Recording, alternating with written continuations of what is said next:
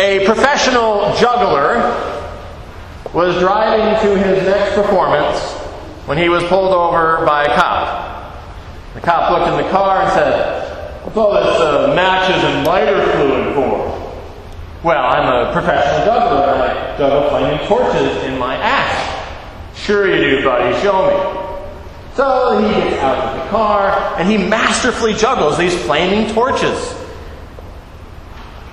And this other car slows down watching us. And the driver says to his wife, Wow, I'm glad I gave up drinking. Look at the test they're giving now. Fortunately for you, our current sermon series, the Bible, good news, good advice, or garbage, has no test. And certainly no test involving flaming torches. So, how many of you would like to see me do that? Okay, I will start practicing. But while there's no test with flaming torches, this series does have flammable materials. And they're found right here in the pages of the Bible.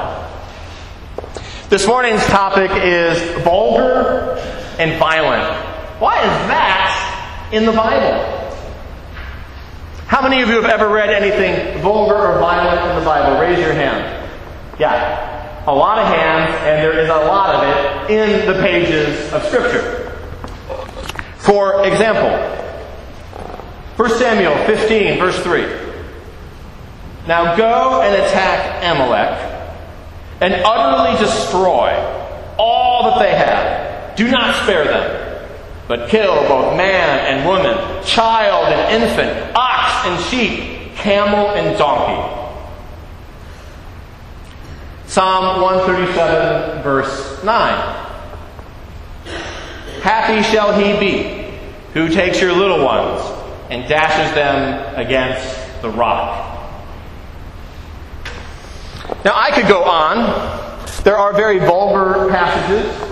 There are even much more violent passages. Passages that would not rate G, but R, or maybe NC 17, or even worse. But why? And what are we to do with them? Philip Yancey, the author of the book The Jesus I Never Knew, says this about the Scriptures. They portray the world as it is no holds barred. In its pages, you will find passionate stories of love and hate, blood, chilling stories of rape and dismemberment, matter of fact accounts of trafficking in slaves, honest tales of the high honor and treachery of war. Nothing is neat and orderly. End of quote. Life is not neat and orderly, right? Life is full of both the beautiful and the barbaric. A Bible that did not present us with both the best and worst of humanity, as well as the best and worst of religion, would not be very accurate. And it also would not be particularly helpful in helping us to confront the best and worst in ourselves, in our churches, and in our society at large. Okay, okay, you're thinking, but, all right, but doesn't the Bible sometimes seemingly endorse the vulgar and the violent? Well, that's the real kicker. And certainly the Bible has been used that way. And to the church's credit, sometimes the church has condemned the Bible's usage that way, but other times the church has condoned it, has promoted it. Shame on us.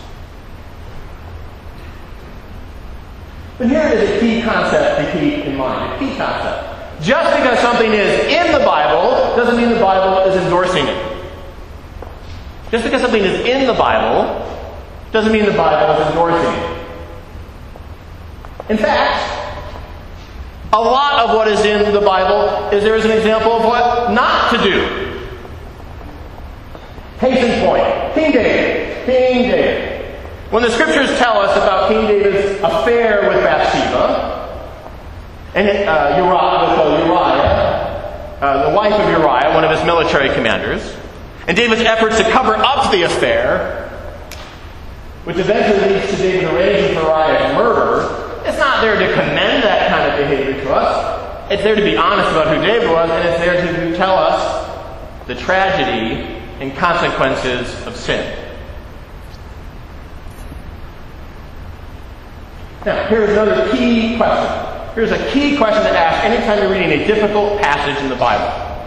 Is this passage prescriptive or is it descriptive? Is it prescriptive or is it descriptive? Turn to your neighbor and tell them prescriptive, descriptive. A little bit of a tongue twister, prescriptive, descriptive. That is, is this passage prescribing, recommending this behavior, or is it merely describing it? And even when we find a commandment in Scripture, even when we find a prescription in Scripture, we have to ask ourselves, does this commandment prescription apply to us as 21st century Christians? Or is this particular passage meant for another place, another time, another person? Because parts of the scriptures very clearly, even in the context of the passage, are directed toward that one person or that one situation. Where Christians have always understood certain passages to apply to all time, all peoples. Let's go back to prescriptive, descriptive here for a moment. Psalm 137. Happy are they who dash your little ones against the rock. Is that prescriptive or descriptive? It's descriptive. Psalm 137 is a psalm of lament. It's a poem of sorrow. It's a poem of grief. It's a poem of rage. Why? Because it's talking about the time where the Israelites, their land was conquered, their friends and family were killed, tortured, or worse. They were taken away as foreign captives to another country. And there they are grieving. There they are mourning. And so while we would not agree or approve of the idea of dashing little ones against the rock, we can understand why people who went through atrocities might feel that rage toward their enemies, toward their captors. and might lift that up in prayer. But it's descriptive. It's not telling us to do that. And now for a little joke. So a Sunday school teacher is teaching about the Sunday of Easter and the resurrection of Jesus. And he says, Boys and girls, what did Jesus do on this day? Nothing. Silence. So he gives them a hint. He says, Well, it started with the letter R. And one little girl blurts out, Recycle. Another key point to keep in mind about the Bible is that the Bible is best read in community. And historically, in the great tradition of Christianity, the Christian community has not valued all the books equally, has not weighted all the books equally. Rather, the Christian community historically, in the great tradition of the faith, has weighed certain books over others. It said certain books are the foundation, or even certain sections of the books are the foundation, are the core, are the lenses through which we read the rest of the Bible. What are those lenses? The life of Jesus in the four Gospels. So, as Christians, we must read every passage in the Bible. We must recycle, recycle, recycle every passage of the Bible through the law of love. Through Jesus' great commandment. Which to summarize is love God, and love neighbors. Let's say that together. Love God, love neighbors. So when we recycle passages through the law of love, for example, 1 Samuel 15, kill them all. Children, women, men, animals. Well, we immediately know as Christians that that's not, we're not called to that. Immediately we know that that's not us. We know immediately that we would condemn those kind of acts. Jesus did not take down lives. Jesus allowed his own life to be taken. Now, for sure, we still have to wrestle with why is that there? What was thinking? Is that good religion? Is that bad religion? Was that a one-time thing? What's going on there? But we immediately know that that's not what we are called to do. We are called to love. Now, this does not mean spinning every passage of Scripture so that it comes out kittens and koala bears. That would be a violation of Scripture. So it's not just about spinning everything to be warm fuzzies. And besides, I kind of think koala bears are kind of creepy looking. But so it's not about spinning everything to be, you know, lovely and warm and wonderful, because that would be a violation of Scripture. And that also would fail to give us a robust understanding of love as taught and exampled by Jesus. Love can forgive. Love can confront. Love can set healthy boundaries. You need to stop doing that now. Love can set free from unhealthy boundaries. It's okay. You're all right. This is okay. Love has many manifestations. Love takes many shapes. And so we need to keep that robust understanding of love as we find in the pages of Scripture. And at St. John's, we believe that love transforms lives. And if you believe that love transforms lives, say amen. amen. Okay. Little survey question here.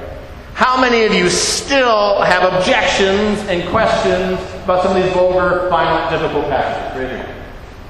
Okay. Good! Fantastic! Keep those close to your mind and your heart. Because a lot of these flammable materials, these flammable passages of Scripture that are so difficult, really require community discernment to best understand whether they are prescriptive or descriptive, and how we should recycle them through the law of love, through Jesus' great commandment.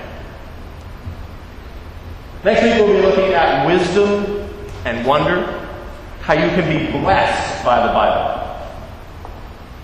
But in the meantime, hang with the Bible, wrestle with it, question it, research the facts, talk about it with Christians and non Christians. You'll be surprised at the results. Amen.